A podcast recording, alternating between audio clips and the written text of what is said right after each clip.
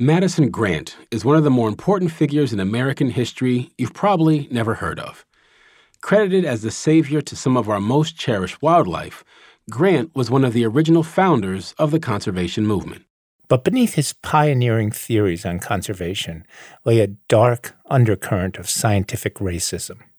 While Grant devoted his life to preserving bison and other endangered species, he also worked tirelessly to save what he considered the superior human race blond haired, blue eyed Nordics. Born in 1865 to a wealthy family in Manhattan, Grant spent much of his early adulthood going to elite men's clubs and hunting big game. He's the same class as Teddy Roosevelt.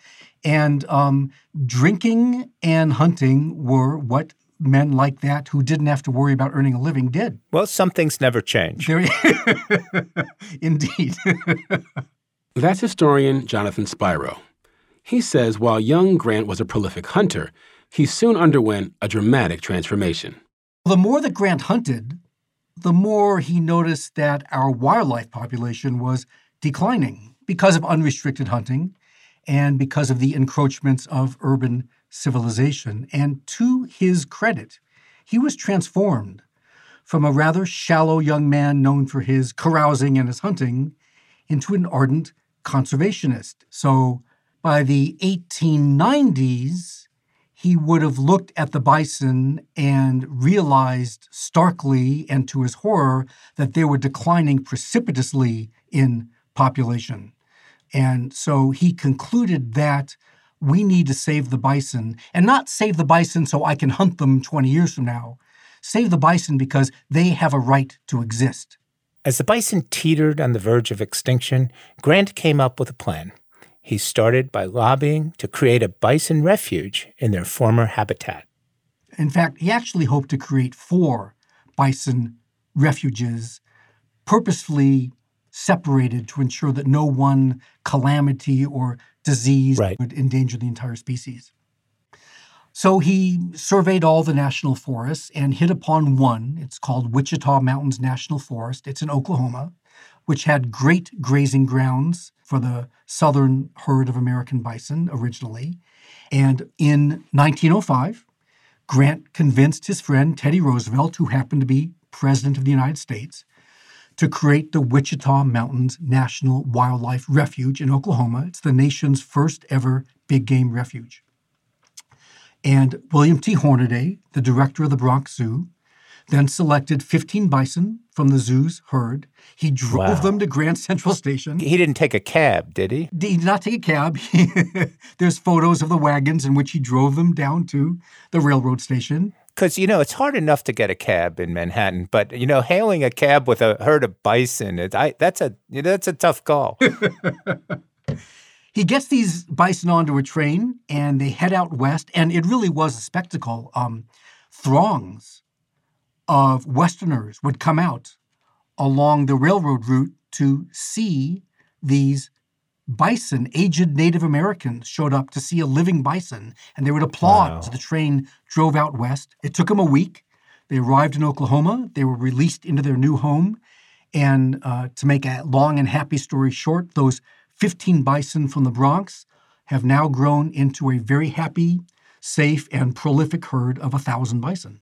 Were, were there kind of moving in issues? I mean, when you go from the Bronx, I would have trouble going from the Bronx to Oklahoma. Did the bison struggle or did they like feel right at home right away? There were all kinds of issues issues with ticks, issues with predators, issues with poachers. These were all issues that Grant and his fellow conservationists had to work out.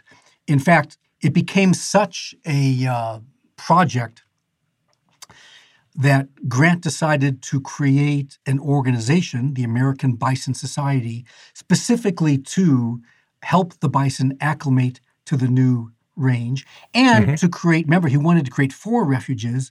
So he felt they needed an organization to raise the money to create the three more refuges that uh, they needed. Um, William Hornaday was the first president of the American Bison Society. Teddy Roosevelt was the honorary president. And they gave lectures, they wrote newspaper and magazine articles extolling the cause of bison preservation. Um, The American Bison Society had a very dramatic logo in which painter Maxfield Parrish had this magnificent bull standing proudly on a rocky mound. And as a result, the public became actually very aware of the plight of the bison. Donations pour into the Bison Society. The Society reconnoiters possible additional ranges out west. They identify three more possible ranges and uh, co- they lobby Congress, Madison Grant, Hornaday lobby Congress. And by the time of the First World War, Congress, in fact, had established three more bison ranges one in Montana, one in South Dakota, one in Nebraska. And those are the first four bison refuges. They, they were, they are national treasures. And by now, there were enough bison to actually populate them. Well, they were still being populated by bison from either zoos or private collections. And Madison Grant insisted on absolutely pure blooded bison. And most bison that you would just find in the wild had by now uh, mated with cows. They were called cattaloes. And he didn't want to save that species, he wanted actual bison. But that's how they saved the bison. There were 500 bison left when he started, and today there's 500,000 bison. It's, it's one of the great conservation efforts in world history. It's a, it's a remarkable story. But there was a phrase that you used, uh, his fascination with pure blooded, that I want to return to because he felt that way about human beings as well. Am I wrong? In 1916, Madison Grant published The Passing of the Great Race. And it's one of the most influential books of the 20th century because it employed the latest findings of science to claim that the blonde haired, blue eyed Nordics, that's a term invented by Madison Grant, the Nordics are the master race. But of course, the book is entitled The Passing of the Great Race. Right. And that's because Grant claims that the Nordics are becoming extinct. The great race is passing. How could the master race be dying out? Because in 1916, the Nordics in America are being swamped by millions of inferior immigrants from Southern and Eastern Europe who were predominantly Catholic and, worst of all, as far as Madison Grant is concerned, Jews. Right, my relatives. And my relatives. And Grant felt he must warn his fellow Nordics that we must prevent these inferior immigrants from polluting our pure blood, or the great race is going to pass. And Jonathan, did did he draw upon his understanding of the principles of conservation and saving the bison in order to come to this conclusion about humans? Absolutely. Grant learned from his work in conservation that, first of all, one of the worst things you can do is introduce non native species into North America because they'll take over and drive out the native born species. Wow. You can see that Jews, in his mind, are like weeds being introduced in North America, and they're going to drive out the native Nordics. You know, as historians, we're not supposed to jump ahead, but you know, I got to ask you whether a guy like Hitler picked up on this kind of thinking. Sadly and tragically, uh, yes. In 1924, Hitler read a German translation of The Passing of the Great Race, Der Untergang der großen Rasse, and learned uh, from this respected American conservationist that the blonde haired, blue eyed Nordics, which in Germany they call Aryans, uh, are the master race, and that the dark haired, dark eyed Jews are the lowest of the races. And Hitler declared Madison Grant's passing of the great race is my Bible. Not surprisingly, therefore, most wow. of the leaders of the Nazi Party read it.